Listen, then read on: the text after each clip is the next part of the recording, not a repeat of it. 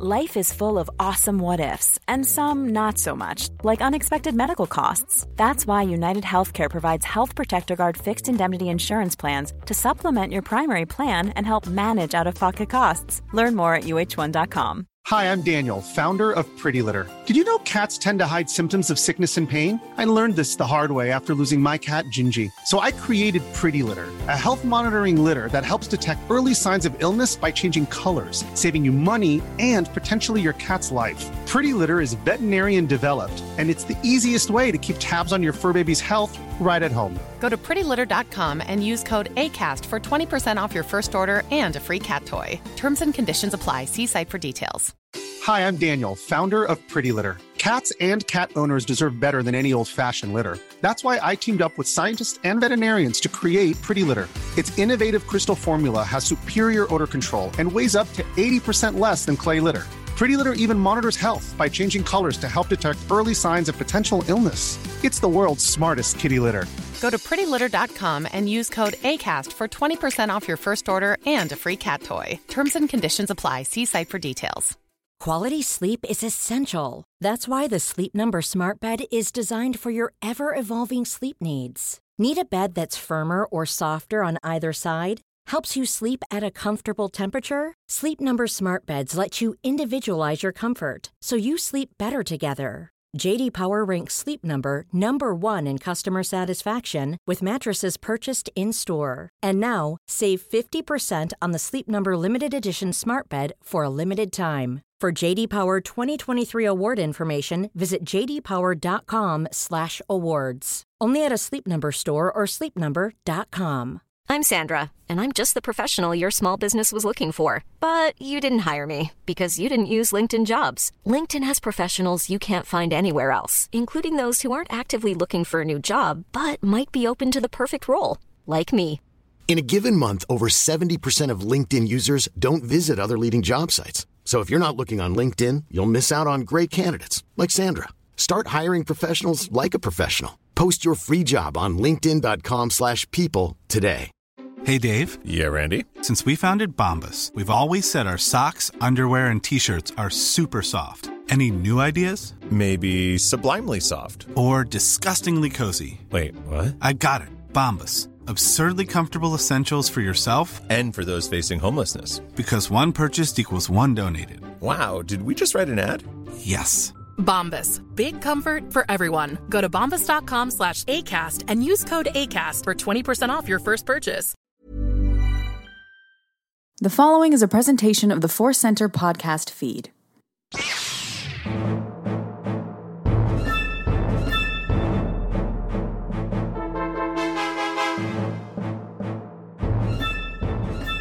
The center of the galaxy, this is a Force Center podcast feed. I am Ken Napzok. I am Joseph Scrimshaw. And I am Jennifer Landa. Hey, all right. Jennifer's back. Jennifer. I'm back. Back. A little week off. A little week off. Was it a relaxing week? No, but a week off nonetheless. we, uh, we It was like an undercover mission that went awry. ah, ah, well, if only we could find out more. Hey, everybody, this is the Force Center crew. We're here to talk Star Wars news, breaking news from a long time ago. And one of those weeks where, yeah, again, we say, hey, not enough news, but a, a real wonderful story we can't wait to talk about up top here. Some High Republic news, a very special this day in Star Wars history. Before we get to all of that, or I fall asleep. I'll explain more later. Today's podcast is brought to you by Audible. Get a free audiobook download and a 30-day free trial at audibletrial.com slash force center. Over 180,000 titles to choose from for your iPhone, Android, Kindle, or MP3 player. A little bit later, we have our uh, Force Center recommends an audiobook we think you should try out on us. Before we do that, as always, we like to catch up or pre-apologize for sounding tired. All those kind of things going on. Uh, Jen, you're back. Uh, how's life? How's Star Wars? Star Wars is a, a lot. Uh, That could have been the name of our podcast. exactly. Ita- italicized a lot. Uh, I did have some Star Wars adventures this week. Um, the ones I shall share are uh, I made cereals, cereal bars. Um, it was on StarWars.com. It was a recipe inspired by Syril Karn's cereal that he eats in episode. I forget which episode it was with his mom. Uh, Mm-hmm. basically, it's like Rice Krispie treats, but with this uh I don't even remember what brand it was. It was like this Kix kind of cereal, but it was purple and green and blue. And uh I made it and my kids loved it. They've been asking for it. I actually I was like I, I can't keep this. They're going to want to keep eating it. So I ended up throwing the rest away because it was just they want they wouldn't stop. So uh, that was a hit. I highly recommend that recipe on StarWars.com. I saw it. Uh, did you uh, tell your kids, I intuit, I intuit things. I intuited that you want the cereal. I love that. You know, she she pushes all the food toward him, and you had to pull it away. Total opposite. Exactly, exactly. Oh my gosh. Um, and another thing was, you know, you can never have too many Grogu's, as it turns No, out. no. And I I learned I I've been trying to find a Grogu that you can pose more. Like uh Yeah. you can dress up, you can move his little legs. And I've been seeing some on Etsy that are really pricey. Uh I can't, I'm not gonna buy that, but I saw one at Target Mm. and I got it. You can pose the little legs. It has these adorable little feet. Um, because if you guys remember the first one that they released, it was just like a little sack. Do you remember that? Yeah, yeah. Its Oh, body yeah. was just like a like a little sack, no shape to it. So basically, it was just this this Grogu head on a potato sack. Um, so now Target has one with posable legs and feet, and that went into the cart. I purchased it. It's on its way Friday. I think I buy these toys for me Sure. more than my kids. Yeah, That's the truth.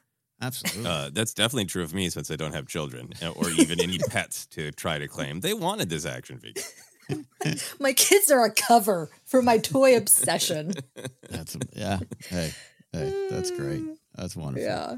Well, now, is this Grogu? Is that that's different than the uh, the shoulder sitting one, right? Y- yes. Mm. Yes, exactly. How many Grogus can we have? I have a I have the sack one. I have a, a small one that you squeeze and it makes noises. I have the one that can do the force where you touch its little head and it goes. "Ah."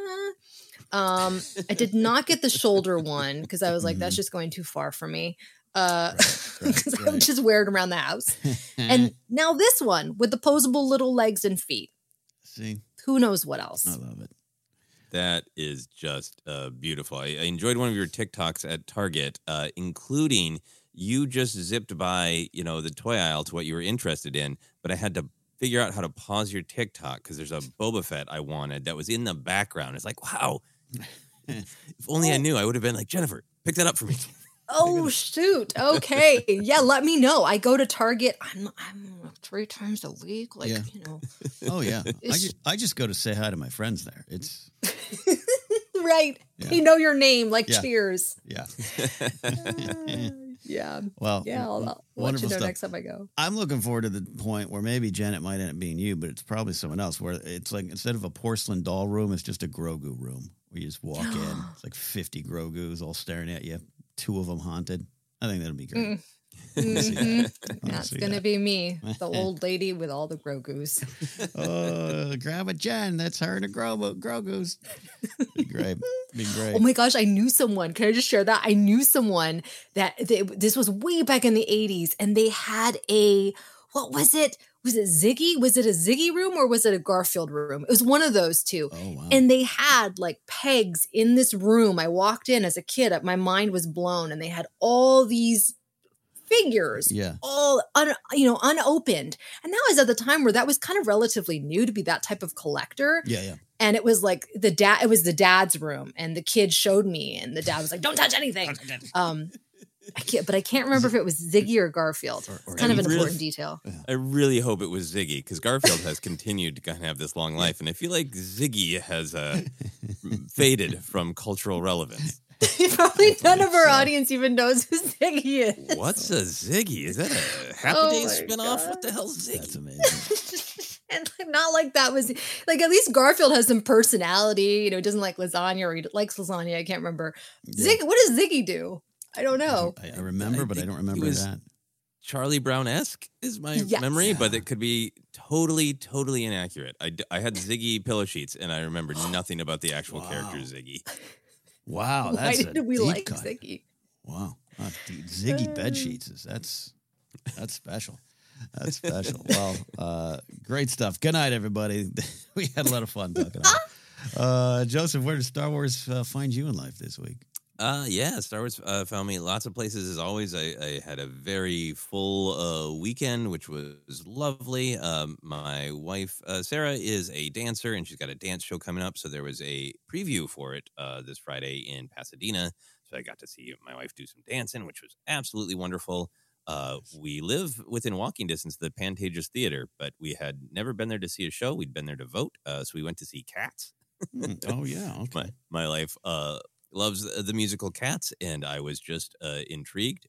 That was great. Mm. Uh, so we had a, a very full weekend, but the place that Star Wars found me was great because it was kind of I was busy doing non Star Wars things, and Star Wars like literally found me, Mm. as it often does. Um, uh, walked down to Grauman's to see uh, the horror movie Halloween Ends, which uh, is a very odd movie, but I enjoyed. It Hmm. reminded me uh, a lot of sometimes the discussion of the prequels of like not what people were expecting, but clearly uh, exactly what the creators wanted to make. Hmm. So I thought about Star Wars a little bit there, but then I, uh, uh, whenever I go to Grauman's, I stop at this bookstore on Hollywood Boulevard, Larry Edmonds. It's very uh, old uh, bookstore that sells uh, really uh, Hollywood books for the most part. Uh, you can find like art of books there, but also like lots of used books of old uh, interviews and biographies, and they uh, sell vintage posters and prints Ooh. of vintage posters. It's just a great, uh, if you love entertainment and art, it's a, a great store celebrating that. Mm. And I stopped in to buy a David Lynch book, and then uh, someone said my name, and I turned around, and that was like, okay, my I was in like Halloween David Lynch headspace. Mhm. Uh, and it turned out to be a, a kind Force Center listener who uh, just wanted to say hello and uh, and tell me that he very much agreed uh, with our prequel thoughts in it Aw. and enjoyed them very much. So it was it was it was really really nice because we're in like a totally different headspace, Mm. not like at a convention at a place where I expect to Yeah. uh, engage in some prequel conversation. Uh, and it was a, a very kind, nice moment. So it was really nice to have Star Wars find me in the midst of uh, my head being other places. Love that. That's great. Love that. Yeah, it's always good uh, at a random 7-Eleven or uh, you know, Walmart checkout or something like that. That's great. Exactly. Exactly. And it's uh I've really been thinking about that a lot, having been to that uh, Lovecraft Film Festival uh, last weekend, uh, Oh, where yeah. people, you know, they know me from doing a very specific character in a very specific set of films at that festival. And I think a lot of us are like the certainly the three of us who've done lots and lots of different things in our lives. So in public, when somebody says your name, you're like, um, is this for any of these five artistic things I've done? Am I being arrested? How does this person know me? Why is this person saying my name? It's always just like a really interesting moment. Is this somebody I just know in real life? You know, Yeah. uh, so Mm. and it's always really rewarding when it is a Force Center uh, listener. Yeah. So uh, huge thanks to that Force Center listener. Love that. Love that. Yeah, I haven't uh, I haven't experienced that in a bit here. I uh, did comedy all weekend at La Jolla at the Comedy Store, and the amount of times I, uh, people say, "Man, I, I really thought you were Tom Segura." It's just I'm gonna have to find a way to make money off that because it's happening more and more. Um, yeah, no, I'm I'm glad Star Wars found both of you. I will say this: I'm gonna be honest. Uh, Star Wars did not find me this week, and Oh, I'm actually okay with that, which is not anything about Star Wars. It just was a different headspace. it was a different time. A lot of things going on. I traveled down to La Jolla with Mark Ellis and Jen Sturger to do some comedy down there. Uh, five shows for the week. Uh, and it's not generally La Jolla is not a nerdier crowd, so you can make a Star Wars reference, but it's really 50 50 on, uh, or maybe 90 10 on if you'll get a reaction or not. Uh, and it's actually kind of fun to do that challenge. But uh, other than that, man, you know, uh, I watched uh, music docs with Mark and stayed up late, slept in late. Uh, got got some bad food around La Jolla, like great food, but bad for me uh, around La Jolla, and that was it. And and I, I think I need that refresh, uh, just to to not worry about blasters and pew pew pews and lightsabers and deep themes all that stuff. I just it, it, it Star Wars knows when to find you, and Star Wars knows when to say, "We'll be here. You come back to us when you're ready." And it feels good to be back. mhm. we'll leave the light on for you. So simple, simple, and yeah, yeah, all three of us, you know, always, you know, we don't want to uh, have our uh, energy levels affect stuff. I, I, I wanted to address someone uh, in, in the YouTube comment was like, "Hey, Ken seems rather tired lately," and uh, I didn't take it bad, by the way. I think they thought I took it bad. I I was just like, "No, I, I, I want to confirm that you're not crazy." Especially last week, my voice was tired. Everything started. Joseph's going through you know, schedule, life, career, shooting things. Jen's uh, doing crazy amounts of work, also raising children, uh, a, a full time job itself. And sometimes, yes, the energy level might drop. So I want to apologize if anyone felt I, I felt I was falling asleep last week. I just it was exhausting. Not Star Wars. life, life, life. And and you were uh, up late uh, last night, right? Getting home. I got home at one a.m. and it was Wow. that balance of uh, either I slept slept at the Airbnb and woke, woke up at five to drive back from San Diego to L.A., which can be two hours or five, and we're recording, so I was like, I, I'm, I'm just going to go home late, and I was like, all right, so I'm going to have a coffee in the car, but I'm going to be so tired when I get home, I'll fall asleep. I did not. So Oh, no. I was jittery, shaking all night until here. So, uh, anyways, we'll we'll use the force to power through here, Lotta. Yeah, I totally understand. I, I was eh, very excited for all the plans we had this weekend, but like when on Friday morning, I was just like, I want to sleep for three days. And like, even when we're on our way to cats, I was like, I hope I can stay awake. And like, it's literally dozens of cats jumping up and down, lights flashing. Yes. Yeah. Did they walk through the through the aisles of the audience too? They did not do that. Uh, Oh, they didn't. The, you know, the Pantages is such a such a proscenium. You know, they're, they're I don't know how they would do that. And I was in Oh, the that's balcony, so. I guess I if I was thinking about it, I would have been paranoid the entire time that a cat was going to come up behind me. exactly. but it Uh, was it was a really good production. It was amazing. That's great. And a great theater. Yeah, I've, uh, been there a few times now, but yeah, it's uh, it reminds you of uh, you're waiting for Palpatine to talk to Anakin in a in a box there somewhere. So it's a good Oh, yeah. spot. Yeah. Good spot. All right, let's get into a little bit of Star Wars news. And uh, you know, sometimes we always uh, say, ah, not a lot of news, and and that's that's kind of true. We're in an Andor season, and uh, big reveals and stuff are, are probably going to be a little bit later on. So you have to kind of dig for the news. But this is one that popped up, and I just I want to talk about it. And I know Joseph and Jennifer would would uh, agree with me on that. So it's our lead story today. Ahmed Best getting ready for a one man show about his Jar Jar experiences. And uh, you can go to our friends at Star Wars Newsnet to uh, link to the story, or you can just follow Ahmed on Instagram, which is the source of the story, uh, and always fun. And, and Ahmed Best, of course, the man behind the groundbreaking Jar Jar Binks character. Whether you love the character or not, growing up, you have to understand, not just admit, understand. Uh, Jar Jar broke a lot of ground with technological advancements in CGI characters. Uh, and of course, Ahmed's experiences with Jar Jar have been well documented, but well documented by other people. And he posted on Instagram a photo of a script title page. I think it was an untitled one man show uh, to reveal that he's finally ready to put his one man show into the world. Uh, here's the post. He says, And we're back. It's been three years since I wrote this. I was ready to put it on stage, and then the world shut down. But often the work tells you when it's ready, and this started yelling at me. Honestly, this is the scariest thing I've ever done. I'm very nervous about putting this out there, and that's exactly why I have to do it. Yeah, Best had previously planned on putting this out there, and I think. Joseph, you might know more. Weren't there rumors that Frank Oz was involved as a director or some some capacity at some point? Do you Yeah, remember? I mean, I think I've heard rumblings from various uh, people. Uh, I think Ahmed Best has uh, posted about this a little bit. There might have been like a a little bit of a Twitter conversation Mm. Mhm. Yeah. uh, about this. That's my uh, recollection. That no one should take as fact. Those are my foggy recollections. Same, same. Foggy, busy weekend recollection, recollections here. But it sounds like you have similar foggy recollections, Jennifer. Yes, I actually think, uh, and maybe I maybe as my foggy recollection, we were talking about this like three and a half years ago. Mhm, maybe I just remember being in Ken's studio and and talking about this. Yeah. So I feel like it's kind of like back then it was just like maybe an idea where he was kind of throwing it out there on Twitter like I have this thing I want to do. I might do it. I have stories I want to share. Mhm. And now here we are. Yeah. Here we are. Yeah, yeah, yeah. F- faint memories of an old apartment studio. Yes. Not a studio apartment, an apartment studio talking about this.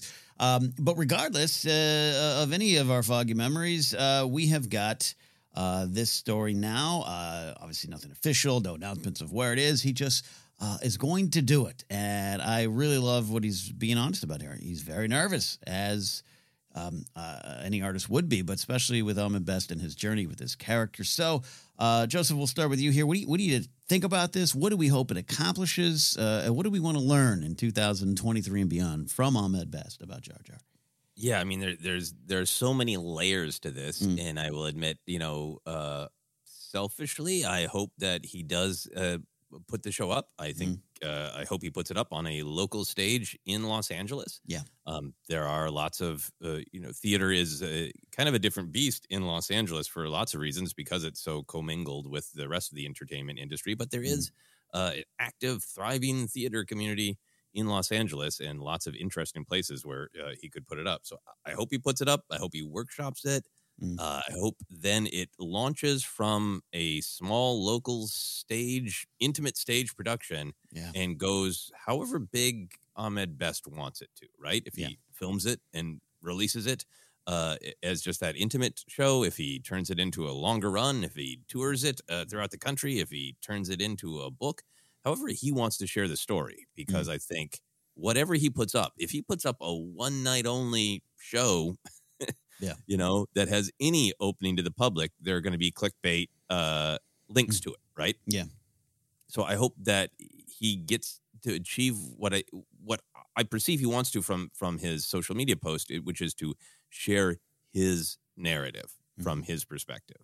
Um, so that's kind of my my hope to imagine how it might emerge Yeah. Yeah. into our actual physical world. And then to your question about what you want to learn, I think there is some behind the scenes things that he has alluded to in the past. Mm. Um, some things that we know from other people's perspectives or documentaries, but I would love to hear his journey in creating Jar Jar, how he feels about the technical achievement that learned led to so much more uh, motion capture and CGI characters. Mm-hmm. Um, I'm definitely curious in his insights on what Jar Jar's role might have been if there hadn't been the backlash, because Mm-hmm. he's uh, sort of um, uh, discussed that a little bit before, but it'd be great uh, to hear big picture. And then final thing, like that's all the kind of almost like Star Wars nerdery of like it'd be great to hear from the man himself about that Jar Jar journey. But I think the story that's really important is the story of empathy and compassion, right? Yeah. More more than anything, really hearing Ahmed Best's human story. Uh, Mhm. we know, we all know it is, of course, just fine to see a character and not like it, right? There's Mm-hmm. no problem with anybody who uh, watches The Phantom Menace right now and says Jar Jar Binks as a character is not for me. Uh, we know that in '99 it went so far beyond that into Mm. this level of just you know fury and and cruelty that splashed out to the performer Mhm. and I, I think having the performer himself tell that story might really help to kind of drive drive the drive the irony home that Jar Jar Binks is a character uh, that reminds us that everyone has perspective, everyone has value, everyone has humanity, Mm. and the irony that that the character with that perspective was met with such a lack of sensitivity and compassion. Mm. That is to me that is this the human story I'm really interested in. Yeah, uh, absolutely with you on that. There, there's so much to uh, go into that, and and even up top when I say, hey, no matter what you think about the character, I, I even you know now in 2022, I kind of hate having to say that, but it's just a big reality around the character that I think um, it's important to hear that from Ahmed. You know, going through that the day to day, we've gotten some reveals, we've gotten some interviews. Uh, still, uh, always uh, want to point people to his. Uh, uh, interviews uh, on YouTube with our friend Jamie Stangroom. Uh, just wonderful stuff, including him reading the Chuck Wendig uh, aftermath interlude in Jar Jar's voice, which is one of my favorite pieces of Jar Jar media, both the interlude and him reading that. Um, but yeah, uh, Jen, uh, get in here uh, as well. Yeah, hopefully we can all see this locally. We'll make it a Force Center night out or something like that. uh, but uh, Yes. yeah, what, what do you what do you think about all this, Jen? You know, it's interesting because until you guys started talking about that, that that's kind of the benefit of doing a, a one man show. It's obviously very cathartic for him. He is a great performer, and I, I think he would really do well doing a one man show in a live theater. And also, it would bring fans together, which is special and really what Star Wars is about is connecting with other fans. And so that could be kind of cool too. Um, it could bring a healing for us all. Um, because the truth is, is that uh, I know a lot of us, myself included, I did not care for the character when it first came out because I took myself very seriously as a Star Wars fan, and this did not represent, you know, Yeah. what I thought Star Wars should be. Right. teenage person. Like, Right, I'm so serious. I'm 17. Um, so, but now and through time, through obviously, you know, my kids Mm. being obsessed with Jar Jar, they laughing hysterically at everything. And Mm. as I'm watching it, I'm getting the physical comedy aspect of it. I under always like Buster Keaton, like that style of humor, which I love. Mm-hmm. And you really start, and then if you watch the behind the scenes documentary, you hear them talking about the character and him, uh, Ahmed Best, kind of tinkering around with his physicality. Mm. You just see how much thought and care went into this, and I and I understand it. I get it now. I love Jar Jar. Eh, Mm. Not not ironically, I truly love him. Yeah. Uh, I love what he represents. It's just fun silliness that that I love about Star Wars. Mm-hmm. Um, but it is interesting because initially I had hoped that he would produce a documentary.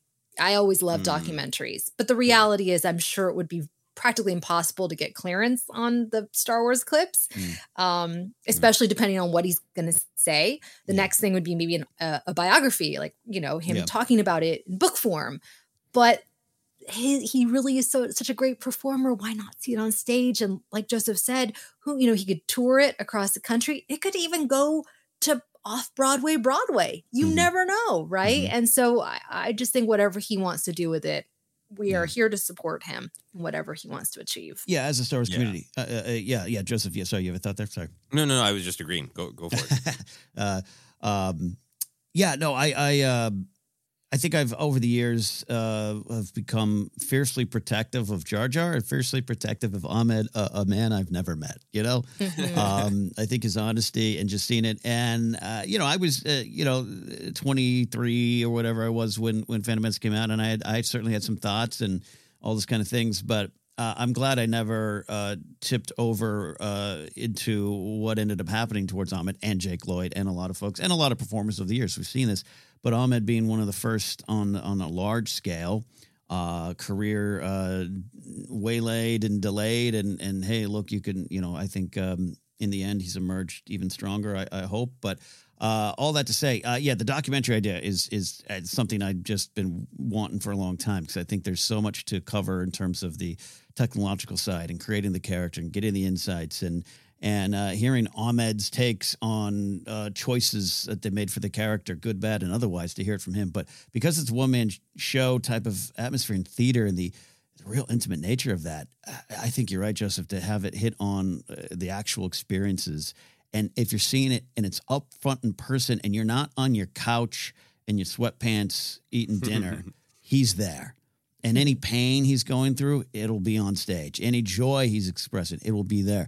And I think that's what makes this right now a very special choice uh, to do it as a as a one man show. Um, I hope it's local. I'll travel to Broadway or off Broadway to see Ahmed Best do this. Yeah, and, and you know who knows what the show will be, and I'm Yeah. you know I I, I want to speculate responsibly about you know Ahmed Best's uh, own one person show, Yeah. but I just think there's always such a power in when someone else just tells you their narrative and you're stripped away of everything else but the perspective of uh, one person. It's so Mm-hmm. much easier to to feel things from that person's perspective, right? Yeah. and, and I'm very curious if he lets us in to the perspective of like I wa- I was uh, in Stomp, which is Yeah. no small achievement. Mm-mm. That that's how I got spotted for this, right? I had I was already this accomplished, amazing performer, and then mm-hmm. the greatest dream comes true. Hmm. Not only asked to be in Star Wars, but to ask to be to work closely with George Lucas to develop something that's never been done to help him push the envelope, Mm-hmm. and then to be met with just a, such a wall of negativity, to mm-hmm. be met with the actual dark side Yeah. you know and, and I, I hope that even if like i said even if to this day people are like eh this jar jar joke doesn't work for me i get Mhm. what the character means but maybe not for me whatever uh, if people can kind of put that into perspective Yeah. in the difference between uh, eh, an opinion about a character versus the way it was re- expressed and what it did to real humans Mhm. Yeah. Yeah, no, and we we we here at Force Center, I think over the years have not shied away from any Jar Jar talk or any Jar Jar celebration or discussion. I think the Clone Wars report has been some of my favorite discussions about and around Jar Jar, uh, and not just simply reevaluating it as a fan, but just seeing what is there, seeing what is there for you, and that's uh, part of this conversation I want to have with both of you too. In uh, this time, 2022, as we race towards 2023. I, I love these temperature checks uh, of looking at things in, in our discussions that we may have had before here. Where what do we feel now? Jar Jar Binks' legacy in Star Wars as of right now, Jen. Uh, any thoughts on that? Especially as a as a parent to kids that have reacted to this character, perhaps as as intended. Yeah, I mean, kids love Jar Jar, and kids who grew up with Jar Jar love him. There's a whole generation of fans that just that that the prequels are their Star Wars, and I think that that's fantastic. And it's amazing how my uh, then two year old, uh, maybe she was two, maybe she was younger when I started uh, sharing Star Wars books with her and whatever media, and she just gravitated towards Jar Jar. His look, his like uh, kind of floppy, you know, sensibility in his ears and whatever, and his his face, like she just gravitated towards that. Like it was just friendly, kid mm. friendly. And then when she got to see him in action, it was like, wow, her little mm-hmm. minds were blown, right? Um, mm. and you know, it just makes me go back to the like the intimacy of the theater experience and how mm-hmm.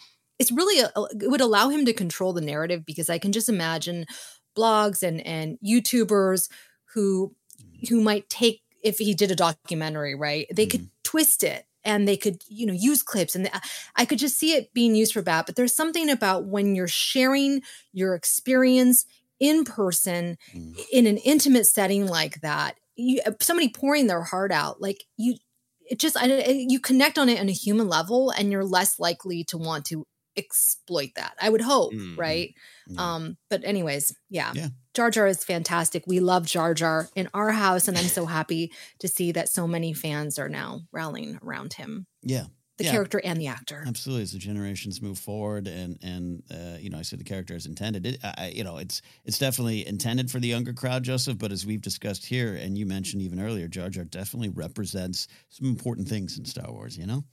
Yeah, hugely important, and I think you know, for me, owning my perspective, uh, I you know rewatch the original trilogy again and again and some of the parts of star wars that landed for me were the darker the deeper um mm-hmm. anytime that i was in pain for any reason uh watching luke go through pain in empire strikes back it's like it's real i'm not alone right mm-hmm. i was I, I wanted the the heavier the more serious you know and jar jar brought back all of this energy of of youth and fun and empathy and kindness and silliness and, and all these things that I wasn't I wasn't there for, and that was uh, I think a lot of my backlash. Mm. And when I watch Phantom Menace now, it's like, yeah, some of these jokes are a little bit geared toward younger audience. This is, hey, have you never seen some of the absolute basics of comedy? Have you never seen anybody step in poo poo? Yeah. Have you never yeah. seen a bunch of slapstick? And this is kind of your introduction to that world of comedy. Like, yeah, some of those jokes aren't for me, but some of Ahmed Best's uh, delivery has a ton more like comedic nuance than I allowed myself to appreciate at the time. Mm-hmm. And you know, there are a lot of beats in Phantom Menace I have come to like really, really legitimately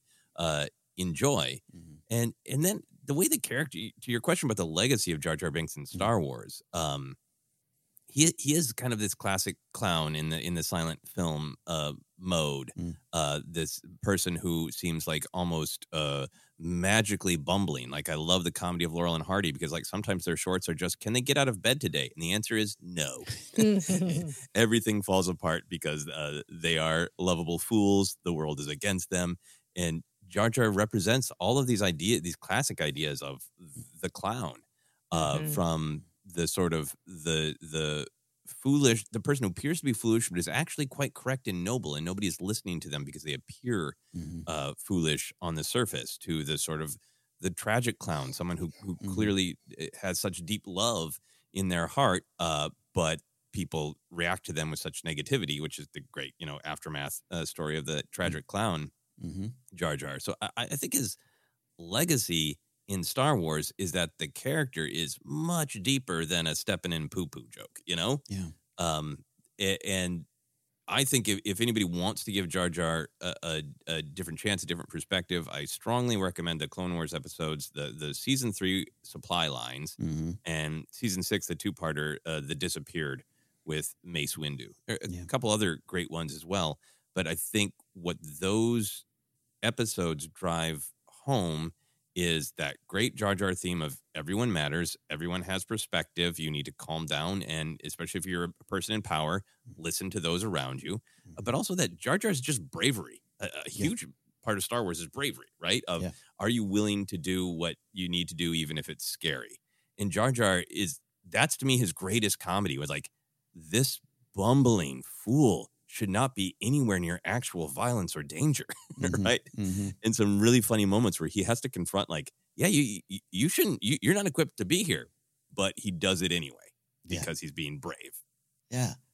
Fate has placed him there. Destiny's placed him there, and he makes the right choice to go forward. And I love what you said there. Love Jennifer, your experiences, what you shared there. Yeah, and it's it's part of it as it continues to grow. And after Chicago 2019, where I think uh, Ahmed was uh, uh, welcome back, uh, welcome back a little bit more by the the, the the younger generations and hopefully the older generations. His involvement with the uh, Star Wars the game show we all loved, which uh, wouldn't mind seeing that again, but uh, I don't know. Kelleran Beq, though, I think's a, a character I'd love to see pop up elsewhere too. But yeah, the Jar Jar legacy. Uh, you talked about it so well, uh, Joseph, about what he represents, but everyone matters, and and we, you know, I think all three of us we really love uh, the moments with with Padme. I mean, the the the, the two of them, him saying this truth about these uh, this brave culture, the Gungans.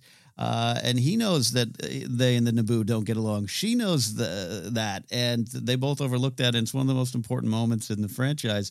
And it's small and it's sweet, and it was mocked.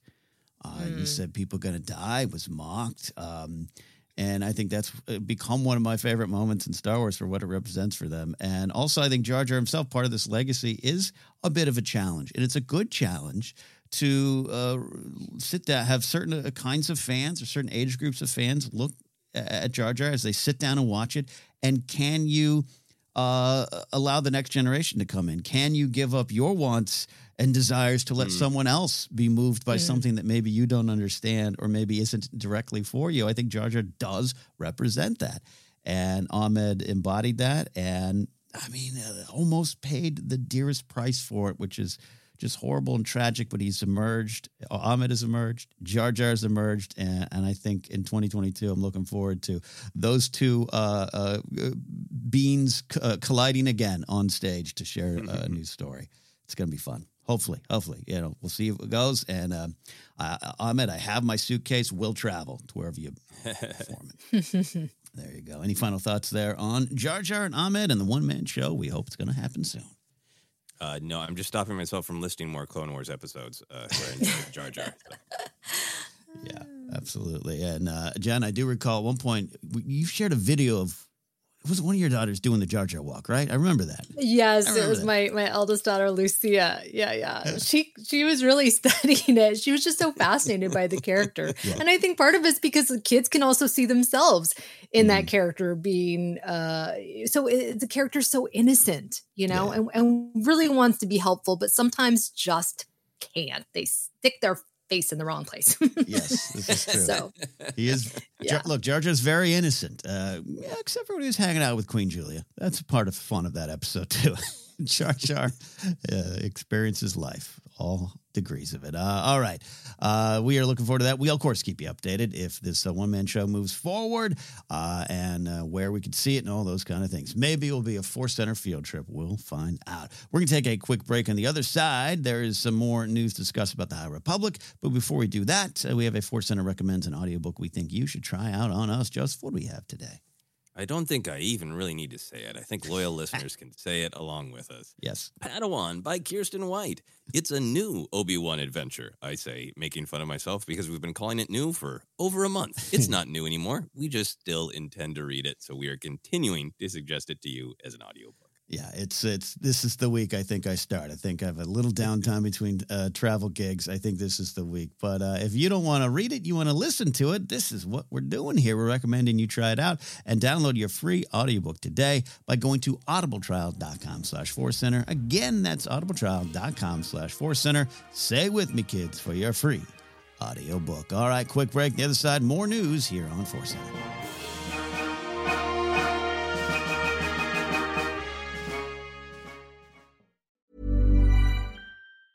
Mom deserves the best, and there's no better place to shop for Mother's Day than Whole Foods Market. They're your destination for unbeatable savings, from premium gifts to show-stopping flowers and irresistible desserts. Start by saving 33% with Prime on all body care and candles. Then get a 15-stem bunch of tulips for just $9.99 each with Prime. Round out Mom's menu with festive rosé, irresistible berry chantilly cake, and more special treats. Come celebrate Mother's Day at Whole Foods Market. Quality sleep is essential. That's why the Sleep Number Smart Bed is designed for your ever evolving sleep needs. Need a bed that's firmer or softer on either side? Helps you sleep at a comfortable temperature? Sleep Number Smart Beds let you individualize your comfort so you sleep better together. JD Power ranks Sleep Number number 1 in customer satisfaction with mattresses purchased in-store. And now, save 50% on the Sleep Number limited edition Smart Bed for a limited time. For JD Power 2023 award information, visit jdpower.com/awards. Only at a Sleep Number store or sleepnumber.com. Hiring for your small business? If you're not looking for professionals on LinkedIn, you're looking in the wrong place. That's like looking for your car keys in a fish tank. LinkedIn helps you hire professionals you can't find anywhere else, even those who aren't actively searching for a new job but might be open to the perfect role. In a given month, over 70% of LinkedIn users don't even visit other leading job sites. So start looking in the right place. With LinkedIn, you can hire professionals like a professional. Post your free job on linkedin.com slash people today. Hi, I'm Daniel, founder of Pretty Litter. Cats and cat owners deserve better than any old-fashioned litter. That's why I teamed up with scientists and veterinarians to create Pretty Litter. Its innovative crystal formula has superior odor control and weighs up to 80% less than clay litter. Pretty Litter even monitors health by changing colors to help detect early signs of potential illness. It's the world's smartest kitty litter. Go to prettylitter.com and use code ACAST for 20% off your first order and a free cat toy. Terms and conditions apply. See site for details. Hey, Dave. Yeah, Randy. Since we founded Bombas, we've always said our socks, underwear, and t shirts are super soft. Any new ideas? Maybe sublimely soft. Or disgustingly cozy. Wait, what? I got it. Bombas. Absurdly comfortable essentials for yourself And for those facing homelessness. because one purchased equals one donated. Wow, did we just write an ad? Yes. Bombas. Big comfort for everyone. Go to bombas.com slash ACAST and use code ACAST for 20% off your first purchase. This is Paige, the co-host of Giggly Squad, and I want to tell you about a company that I've been loving, Olive and June. Olive and June gives you everything that you need for a salon quality manicure in one box. And if you break it down, it really comes out to $2 a manicure, which is absolutely insane. It's also so easy to get salon worthy nails at home with Olive and June. The difference between how your nails used to look when you did them yourself and now with the Mani system is a complete game changer. The best thing about Olive and June too is it's a quick dry. Dries in about one minute, lasts for five days, and full coverage in up to one to two coats. Visit oliveandjune.com slash perfectmani20 for 20% off your first system. That's oliveandjune.com slash perfectmani20 for 20% off your first system.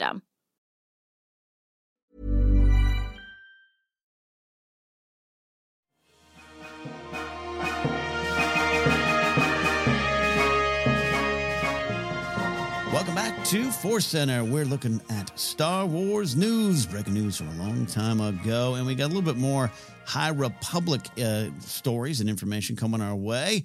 Uh, High Republic art reveals uh, and what we've all wanted more Yaddle, which will kind of be the focus of this news story here. Kristin Baver guest hosted the High Republic show and revealed some new art for characters in the upcoming second phase of the High Republic, which is here. The books and the comics are starting to come on out.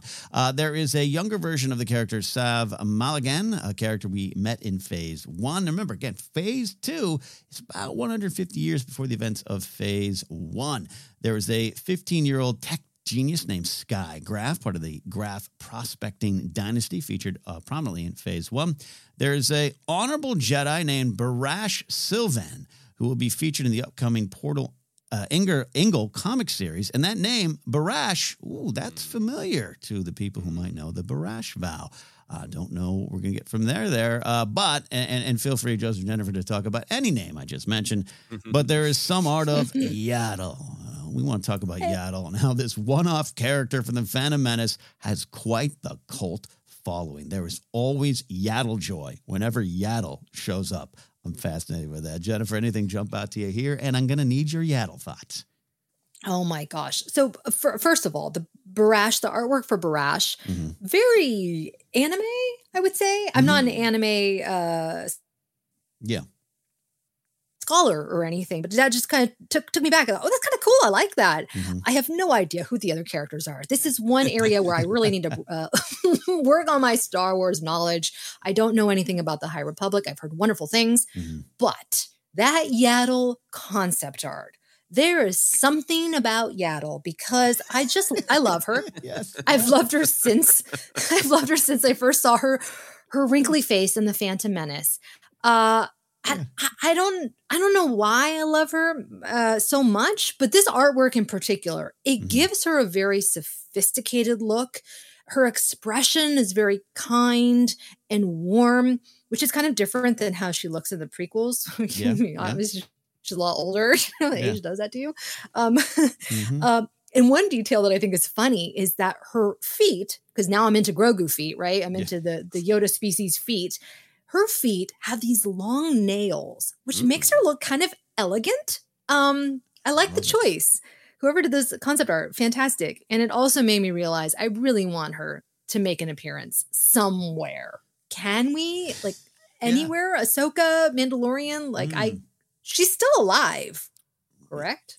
Um, Uh, well, in the comics, no, right? Was it in Uh, the com- No, I, I think her, her fate had been made clear in Legends and it has been up for grab in canon. And, Right. Uh, she is appearing in the very soon to be released this week Tales of the Jedi animated show. Yeah. That's right. So there's a possibility that we will learn more uh, uh, later, actually next week, uh, October 26th. Um, Hmm. It is possible that we will know more about Yaddle's fate very soon. Possible. Possible. Not confirmed at all. Yeah. the I- people want more of her. That's they- all I'm going to say. But they really do. They really do. And, and Joseph, uh, again, feel free. We're going to. talk I love to, to talk about Barash, but yeah, the the Yaddle love is very strong. Even people inside Lucasfilm. Matt Martin is one of them in the story group who's just unabashedly a Yaddle stan, and I love it. I just love the energy of it. Yeah, uh, ride or die Yaddle for sure. Yeah, let's lead with Yaddle and come back for Brash because I am fascinated by that. Um, yeah, I mean, I think I I should just talk from my own perspective because Mm-hmm. I think maybe you know people love Yaddle for a myriad of reasons. Yeah. Uh, but for me, she's in this collection of the Phantom Menace of things that when it first came out, that people either didn't like or poked fun at, Hmm. uh, but then become actually intrigued by as the years go on. Um, Jar Jar himself is right. Somebody, a character we just talked about, how much the character, the idea and the meaning of the characters there in Phantom Menace, but then becomes so much more fleshed out. But like Mm-hmm. Yarael Poof on the Jedi Council was like one of the go-to jokes uh, among myself uh, in, in my Star Wars friends because it's just that weird long bobbin head. I remember like I think the week Phantom Menace came out, uh, my improv group did a show and somebody started a, a Star Wars scene and my friend just jumped to the back of the stage, sat down, stuck his arm up and like made his hand ahead and, and it drifted a little bit and like the whole audience was like, it's that guy. Like oh my gosh. they recognized sort of like the joke of Yarael Poof, right? Yeah, yeah. Um, so from my perspective, Yaddle started out as a, a joke, right? Of yep, yep. Kind kind of funny because for a Mhm. couple reasons. Um, that the main photo of her, the main shot of her in the Phantom Menace, right? Uh, I, Jennifer, I think you're being generous that she's older. She looks like she is uh, has overindulged in something. She looks like she has had to be undercover on the death sticks, right? She's got Yeah. those weird, dangling, weak little chicken legs. Yeah. Her mouth is hanging open, like she is just barely aware. She's like, uh, "Is there the chosen one was here? What? Uh, Yeah. You know?" Uh, Yeah. She looks weird, and then uh, I want to be very delicate about the way I say this because I don't want to support it, but it's a truth of what I grew up around Mm-hmm. you know, there was that phenomenon uh, growing up with a lot of pop culture things that you'd be introduced to the male version. Mm-hmm. Oh, and then you'd get a lady version of the With thing, right? Mm-hmm. Right? Yeah. Yeah. just Miss be like, Pac-Man. Yeah, Miss Pac-Man, uh, Smurfette, right? Uh, Mhm. you know, Mhm. in it, it, it, it was about like what I, I shouldn't say what it was about. What it felt like to me is look, we're being inclusive. There's one lady, and it's basically the man, but now she's got hair. Right. Right. Yeah. Yeah. And Yaddle, from that perspective, which I do not endorse, but I grew up with, uh, really slotted into that. It's Yoda, but with lady hair, right? Like, Mhm. which made the character comic i- i- in a certain way. And then also kind of had that, th- there was so much in the Phantom Menace that had an air of Lucas wanting to give us more information, and, and a lot of us going, we don't want that. Yeah. you know, Yeah. going going um to Sure. more information about the the force, all that kind of stuff.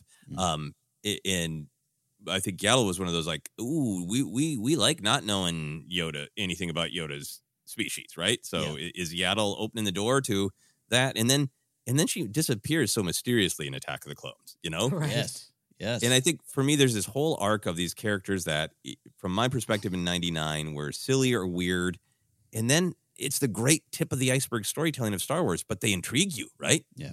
As soon as you're done laughing, you're like, "But what's the deal, really?" Right. But seriously, I want to know who the character truly, truly is. What motivates them? What is her relationship with Yoda? How is her perspective different? Like, I become actually, truly, deeply interested. Yeah. So for me, Yaddle is one of those characters that has this specific charm of my entry point was kind of laughing at it, but now I'm sincerely invested. Yes, like me with the Spice Girls again, like I always say. Um, uh, Joseph, that's a that's a big time Force Center well said because you're touching on exactly the feeling for uh, perhaps us in our generation. Certainly not everyone to speak in generally, but your experience I think is lines up with mine. Of um, first of all, yeah, uh, Jen, you say the Miss Pac-Man reference and everything. That that just kind of was the feel. And George going, "Hey, here's more," and uh, you go, "Well, what?" And and and it, it wasn't like Yaddle just slipped in the background and I didn't see her. Like it was front and center, and it was like, "Whoa, a, a lady Yoda!" Right? Like, and, and again, I'm with you on on uh, not endorsing that take on it, but that was the feel, especially '99. And I was always, uh, I'm- I've been fascinated by uh, the Yaddle love now. Clearly, it's why I want to talk about it because of those humble beginnings. But it's the power of Star Wars to stick around. It's the power of Star Wars to let other generations come in and take hold of something and make it their own and have a different relationship with it. And and Yaddle's part of that.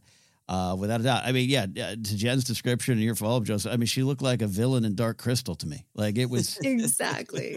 felt like she's going to pull, pull her eyeball out or something like it. It would scare me as a kid. Um, yeah, so it, it was different, and then yeah, then she disappears, which was all you know, it, it was noticed. Like it was a little bit of like, oh, we didn't get more of of uh, of Yaddle, and also I'll say this, funny, Yaddle was one of those names that I felt early on. Uh, even though uh, you know I was, uh, the, the the hubbub around Phantom Menace, I still took time to learn that name, right? And I you had to. You had to, and I still bragged about knowing that name to my friends. So uh, my relationship started to change over the years. So from those humble beginnings, I can't wait for more Yaddle content. I can't wait. I think people have definitely been waiting for it, and it's part of this thing. Uh, is it to a level of uh, say the Tuskens? I, I, I don't- know yet, but this uh, taking things from Star Wars past, including things that at times might have been. Uh, we might say problematic now, but maybe of their era then, or of tr- uh, tropes that might uh, push towards uh, being, uh, uh, you know, problematic themselves. Uh, just being able to recontextualize things is, is part of what I love about Star Wars right now. They, they do it with the Tuskens. They, the, even off-world Jawas is part of that too, or uh, lawn gear on their on their uh, roof there. But for Yaddle to now just go from you all thought I was Lady Yoda, but I'm Yaddle, and I'm here, and here's my story. And High Republic is this place to do it. Uh, I'm fascinated by this. I can't wait. I can't believe 1999 Ken would be. What are you talking about? You want to hear more Yaddle stories? And I do. I can't wait for more Yaddle. Yeah, I, I'm very excited for it, and, and I think there is a. We've been talking about, I think, uh, our perspective from our Mhm. generation, and I'm always happy to hear other people's perspectives. But I think there's a general thing across generations in Star Wars now, where there's a little bit of almost the like, uh, the obscurity challenge of like, hey, Star Wars, give us the smallest uh, screen time, Mm. the weirdest design, and Mhm. we will still be intrigued. Like we can take it. Like yes, we we we do want a five issue Claude arc, comic book arc. You know, like I Yeah. think there is that investment in there's nobody too weird, nobody too obscure that we don't want to see. Like, what's the actual truth? What's the depth of that character who who appears for a split second? Yeah, and, and especially back in 2014, 2015, uh, everyone, including I think myself, Joseph, maybe even you, Jennifer, you would make a joke of, "Oh, we're doing standalone movies now. Is that we're gonna have a Gonk Droid movie?" And it's like at the end of the day, Gonky shows up, and you're like, "Yeah, I could take five episodes of Gonky. Absolutely, absolutely. Mhm. This is Star Wars. We do this. You can make fun of it, but we invest in these characters, uh, and it's fun. I, I want, I want more of that extra in Andor. That's like the mouse rat species that hops around. Like, give me more of that. Oh, more yeah. of that. It's about commitment, right? Yeah. We want to see these characters in their full form. And I think maybe they they purposely chose Yaddle to be kind of dazed and confused in hopes that she wouldn't she wouldn't steal the scene. Yeah. Because maybe in my mind, she would have stolen that scene. I would have been like, who's that? What's going on with her character? Um, if she had been alert Yeah. and, al- and alive. I was gonna try and take a screen grab, and unfortunately, like every still that they have is just her looking Yeah. like, dare I say, Viserys from House of the Yes. Dragon. Just so, um, yeah, it's unfortunate, but I'm glad that we're now getting y- younger, vibrant Yaddle. Yeah, absolutely. Just like we're getting uh, Yoda out there uh, doing stuff as well. No, I, I love it. No, I, I hear what you're saying there. On uh, yeah, she was memorable. She stole the scene. She did steal the scene. That was that was the thing. That was the thing. So many conversations around that '99 of uh, of uh, uh, what you know Yaddle. Before I I, I can't remember. Justin, do you remember when they released the name? I don't remember when I first knew the name Yaddle. I feel like I've always known it. I feel like I walked out of the screening of Phantom Menace, but I can't remember. Uh, I was on Star Wars. No, I wasn't on StarWars.com. I was uh, I was on StarWars.com like every day uh, Yeah. leading up to Attack the Clones. Um, so, but maybe it was uh in a Star Wars Insider magazine. Maybe it was on a trading card. Maybe it was on the back of an action figure. I can't remember when I first learned a Yaddle, but I remember that it only added to my sort of uh, Yeah. my uh, joy in going. This is bonkers, and Yeah. your name is Yaddle. Yeah. And she sounds like, you know, some combination of yodel and laddle. Uh, I had a friend at the time who was like, laddle's the funniest word there is in the uh, English language. Laddle. Like, yaddle's a close second now. Yaddle's close. Yeah, which, which is why, why we still wanted Grogu to be Yozu or something like that. Just made sense. Made sense. Uh, yeah. fa- Also, I love uh, you sounded like Luke, like uh, in Leia. Like "Ah, somehow I've always known. Just always knew her name was. Yaddle." Uh, well, that's only part of the story here. We do want to talk a little bit, and yeah, Jen, I know you are not alone. A lot of people there, uh, you know, still trying to catch up with High Republic or feel feeling overwhelmed. But uh, some of the characters uh, might not mean anything to you yet, but they will. But uh, Joseph, we do want to discuss these characters, but particularly yeah, this character of uh, Jedi, uh, this Jedi Knight Barash Silvain. Uh, I love me some Porter Engle, but I'm really intrigued by this uh, honorable Jedi fighting alongside or traveling the galaxy with Porter. Uh, your thoughts on Barash and what that might mean, as uh, we uh, know the Barash vow is out there already. Yeah, no, I'm I'm really really intrigued by it. Uh, both the design, yeah, I love what Mm-hmm. Jennifer's saying about kind of anime. Like, uh, she also just looks very sort of uh, Nordic Valkyrie, Mm. um, which is just kind of a, a great uh, image uh, to bring into it. A really intriguing image, and yeah, the Brash Vow I think is a, a fascinating thing got that got in, introduced into canon. Uh, the vow that a Jedi takes to if they feel like they have made a mistake to just step away from absolutely everything um, it, because that's so relate. It, it that was such a fascinating thing to learn that that was sort of a a known and organized part of the Jedi journey. Of sometimes people felt the need to do that because it so matches what um, perhaps what was going on with Obi Wan. Not really, we know now, but certainly there's, there's some similarity to what, to what Luke does in Last Jedi. Um, Mm-hmm. but to have somebody named Barash and wonder is that going to be connected um, is really really fascinating. And I also seen these designs that she's got some sort of a, a mechno arm, um, Mm. which is really really intriguing because Mhm. of all of the history of the way that's used in in Star Wars. Uh, Porter Engle is a character who ha- is implied. Uh, used violence when necessary and became famous for it, but now wrestles with it. Um, And that's interesting to see a, a Jedi traveling with him. Uh, is this also a scar from being uh, very aggressive? Yeah. Mm. Yeah.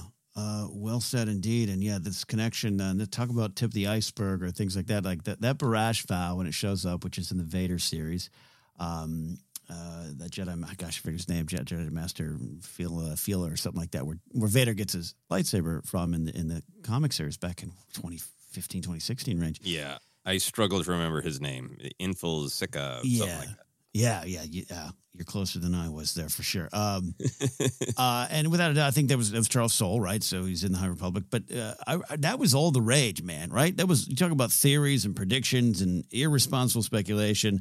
That Barash vow showed up and it was like, oh, that's the answer to Luke. That's why he's on the island. Yay. And, and which is, by the way, not a, you know, crazy leap to make, especially then um, when we thought maybe more clues were, were there for just plot details.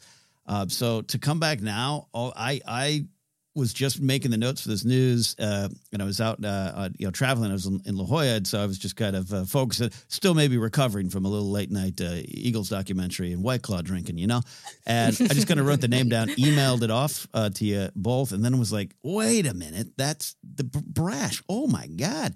So I'm I'm ready, intrigued, and, and hope we get uh, eventually an answer or a direct connection. It'd be fun all these years later. Talk about again tip of the iceberg to get some more uh, to that now there. So Jen, I know uh, a little bit out there, but now you might be really intrigued with phase two. Oh, and I and I've committed myself to to reading at night now, just to okay. kind of calm myself. You know, get away from technology, not fall asleep on the couch while watching yeah. something. Right. So it's on my nightstand. I'm doing it. I'm motivated. You guys have have uh, gotten me excited about this because I have a long way to go to catch up to this point. So yeah, yeah, there is a lot. Yeah, mm-hmm. yeah. Uh, it, Jedi Master Kirak Infil'a is the one we learned about the Barash Vow and uh, the person who Vader took their Kyber for his blade. A good little part of that run there.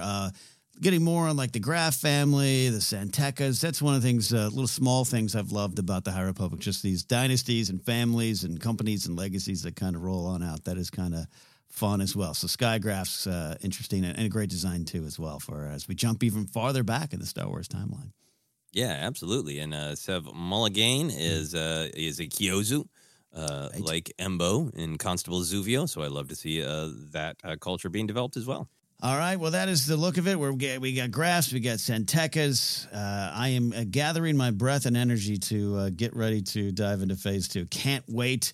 Um, but uh, yeah, I'll finish Padawan, then start High Republic uh, phase two. We know a lot of you are excited out there as well. All right, we're almost done today, but before we uh, get on out of here, we are going to take a look at this week in Star Wars history, looking ahead to Star Wars Past, and a special one and a bittersweet one this week as well. On October 21st, 1956, Carrie Frances Fisher was born to Debbie Reynolds and Eddie Fisher just down the road from where I live now in beautiful Burbank, California, St. Joe's Hospital. Uh, being born into Hollywood royalty made Carrie uh, the perfect fit for the iconic senator turned rebel princess Leia Organa of Alderaan, a role that she, of course, made very much her own. The world lost Carrie in December 2016. Hard to believe, and hard to believe it is already that long ago. But what are some of the lessons we all took and continue to take from the life and times of Carrie Fisher and everyone's favorite princess, Joseph? Yeah, that's such a it's such a big question. Yes, we, I I try to contain myself a bit. Uh, I think you know there's so many legacies because there's her her role as Leia, right? There's mm-hmm. what Lucas uh, wrote, and then uh, what Carrie Fisher just breathed so much life into, and so much I would think of her own perspective, in her own mm-hmm. sense of humor, in her own mm-hmm. sense of, mm-hmm. of, strength, right?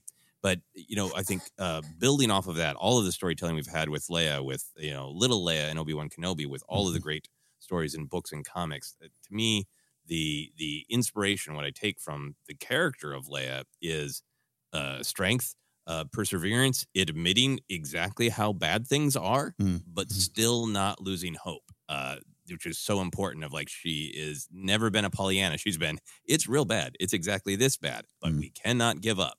Um, yeah. And, I, and her journey to to be somebody who is a a leader who who has to be there for others, who plans and organizes, but then also learns that she needs to let her feelings in and, and Leia's mm-hmm. great power of being intuitive as well as a great organized leader. Those are some of the things to me that are inspiring mm-hmm. um, about Leia.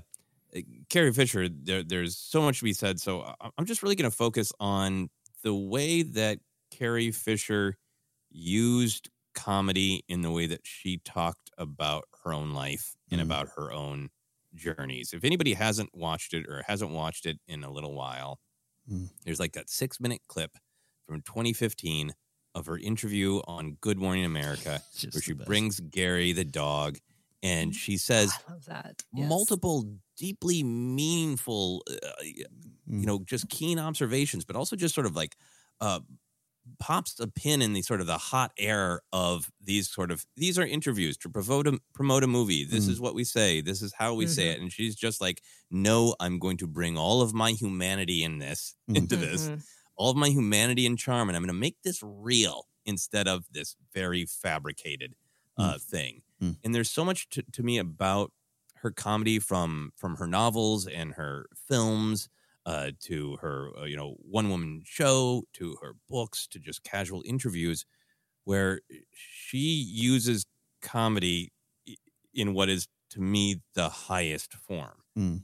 that it is to commiserate that life can be difficult that life can be absurd it is to take something that that can be hard and turn it into joy through through laughter and give yourself some more control over it because Yeah. you are laughing at it it's the alchemy of comedy Yeah. to take something that's hard for all of us and and even briefly make it beautiful and cathartic it's the highest reason to do comedy in my opinion and Mhm. to me she's just such a, a shining example of how that feels when comedy is just relief Yeah. that's what Carrie Fisher's comedy is to me. Yeah, well said there. I think of Harrison Ford in Empire Dreams. She got a lot of gall. got a lot of gall. a lot of things. Yeah, yeah. This is these are big questions here, and it changes over time uh, as well as you look back and uh, things in your life change. The addition of, of of little Leia to the story about the character, learning about her her origins as well as a as a character that cares about others and, and empathy. The the carrying that that torch, that flame for hope. Um, that's all stuff that will will be with all of us there. And yeah, I, I just reiterating about the the purpose of comedy, film comedy. Just this weekend, uh, just this weekend with, with a friend who was going through some stuff. I, I didn't quote exactly, but I, but I mentioned I was like, you know, it's like Carrie Fisher always joke. You, you, either you, you you laugh or you're gonna cry, right? It's like Mhm. and, and the Yeah. power of that and owning and and and just even who Carrie was, especially in the in the later years, where she too, you know, we've been talking about Ahmed up top, but like she too went through that uh, you know different degree and different thing, but you know where she aged, her her her body changed, everything, and she went through this horrible, uh, you know, uh, often let's be honest, sexist scrutiny of of who she was, and she wasn't still bikini Leia again, and all those things to go through that and emerge. Um, uh, emerges the Carrie that we all got to know uh, in the last 15 years or so, where she'd show up in interviews and documentaries uh, and just owned who she was, owned the mistakes, own, owned the changes, enjoyed what she could, struggled and was honest with it. And and that really, uh, at the end of the day, is what I really take from from her. Uh, Carrie Fisher more than anything uh, of of just like uh, on your worst day, that's still you, and you got to own it. You got to move forward. You got to work on it. You got to joke about it. You got to laugh about it, and that is truly inspirational. And and we've all seen that, um, you know, up front and close with Star Wars fans, uh, connecting to Carrie in that way. Uh, always powerful there. So, uh, Jen, take us home on uh, the life and times of Carrie Fisher. Oh my gosh. I just, you know, really from the 80s on, when you would see her in interviews, whether it was with Charlie Rose or some sort of late night talk show, the thing that made her really one of a kind that I don't, you don't even see nowadays is she was who she was Mm. off screen and, and on in these interviews. Like she, she just embraced her eccentricities and just like her her quirkiness her things that make her real and human that we can all relate to and you know she was a champion as we all know of of for mental health and really destigmatizing it trying to destigmatize it and it's so incredibly important um and whenever i think of carrie fisher i think of that bright lights documentary Mm. and seeing her home just like how quirky and just eclectic it was and how you would hear stories about her sprinkling glitter on people. I just i want to be somebody like that that is just they are who they are and they're they're and and all of our weirdness and just you know um not changing. And that is so refreshing and it's so it's so Carrie Mm. and it's why you could ne- you never knew what you were going to get when you would see her in an interview which is like yes it's, it's there's something um, that's uh, it's uh, enjoyable to watch because I wouldn't do that. I'd be too scared. You know, you want I want people to like me. She's like, no, either Mm-hmm. you like me or you don't. I, it's all right.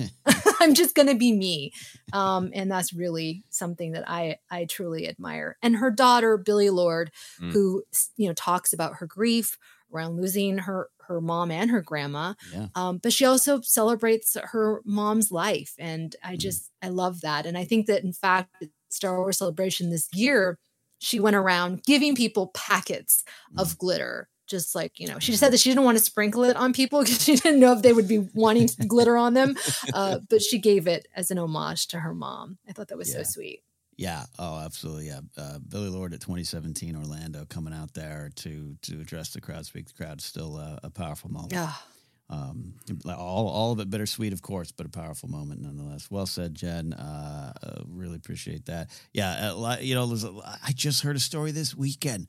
Two friends, uh, one of them, our our pal Mike Black, who's appeared on Force Center before and will again, and uh, another comic I know, Steve Simone. Uh, Mark Ellis was telling me a story that they saw Carrie Fisher at like a 7-Eleven at one in the morning, and she got out of the car and and and saw them and knew they knew and Mm. she just and she didn't run from it. She didn't hide. She didn't this. They talked to them, but she got. They they both were like it was. She knew what that moment meant for us. In the most Mm. Carrie way at one in the morning, and, and she didn't run from it. Uh, so the stories remain. The stories remain. Carrie Fisher, born on this uh, day or this day this week, October 21st, 1956. The world absolutely misses our princess there. We are done today. Let's look at Star Wars news, the yaddle of it all. Uh, more news next week. Of course, Andor review uh, next episode coming up. We got uh, Q's and A's. We got a lot of full slate of Force Center content this week. Thank you all for listening today. You can find us on Twitter at Force Center Pod. Our uh, Instagram page is out there as well. Our YouTube page. You got a live Q and A coming up uh, soon. Facebook page is Force Center Podcast. Podcast is available on Acast, iHeartRadio, Apple Podcasts, Google Podcasts, Stitcher, TuneIn, and more. Merch available at teepublic.com slash user slash Force Center. You can support us directly at patreon.com slash Force Center. Always excited to have new patrons join. Get into our Discord and talk Star Wars every day with Force Center friends. You can find me at Ken Napzok or go to my website, kennapzok.com. I'll be in Seattle on October 28th. Oh, man, I don't know the days and times anymore. Uh, but I'll be up there uh, doing comedy with Mark Ellis. You can get tickets there. Uh, Joseph, where can they find you? Yeah, you can find me on all the social media Twitter, Instagram, TikTok is at Joseph Scrimshaw. And you can uh, check out my website, josephscrimshaw.com, to links to all the other stuff I do. In particular, uh, I am more active on my YouTube channel, more stuff uh, coming very soon. I've also uh, refreshed my Patreon, so uh, I'll be uh, advertising that a little bit more. But if you're interested, I know it's a difficult time for everyone, but if you're interested in just checking it out, you can go to patreon.com slash Joseph Scrimshaw. Uh, I also want to continue to plug a Vote Forward. This is an organization that lets you send letters to uh, voters to encourage them to use their power and get out and vote. Uh, the midterms are coming up very soon. The mail date for all these Vote Forward letters is uh, Saturday, October 29th. Ken is going to be doing comedy, and I'm going to be sending some letters. So if you are interested at all in checking it out, uh, now is the time. You can go to their website, votefwd.org, to see if it's for you. Good stuff indeed. Uh, Jennifer, take us home. You can find me on Instagram and Twitter at Jennifer Landa, youtube.com slash Jennifer Landa, where I've been posting weekly reviews of Andor and my Target shopping adventures in Star Wars. Um, I'm also on TikTok at Jennifer Landa 1138. Um, and this week, uh, like Joseph, I want to highlight the midterm elections, which are on Tuesday, November 8th of this year. There is so much on the line, as there always is. Democracy a lot. Um, and so, you know, you can find out uh, if you go to canivote.org, um, you can register to vote there. You can check your registration status. You can find your polling place. You can get more info on um, absentee and early voting. So it's a great kind of resource for you on voting is canivote.org. Um, and yeah, let's all get out there. Get out there polls. and vote, or uh, I, I do it by mail because why wouldn't you vote from sweatpants on your couch? You can do that. Absolutely. you can do that. You can Mhm. do that. All right, everybody. Thanks for listening. Thanks for all that. We'll see you soon. This was Force Center.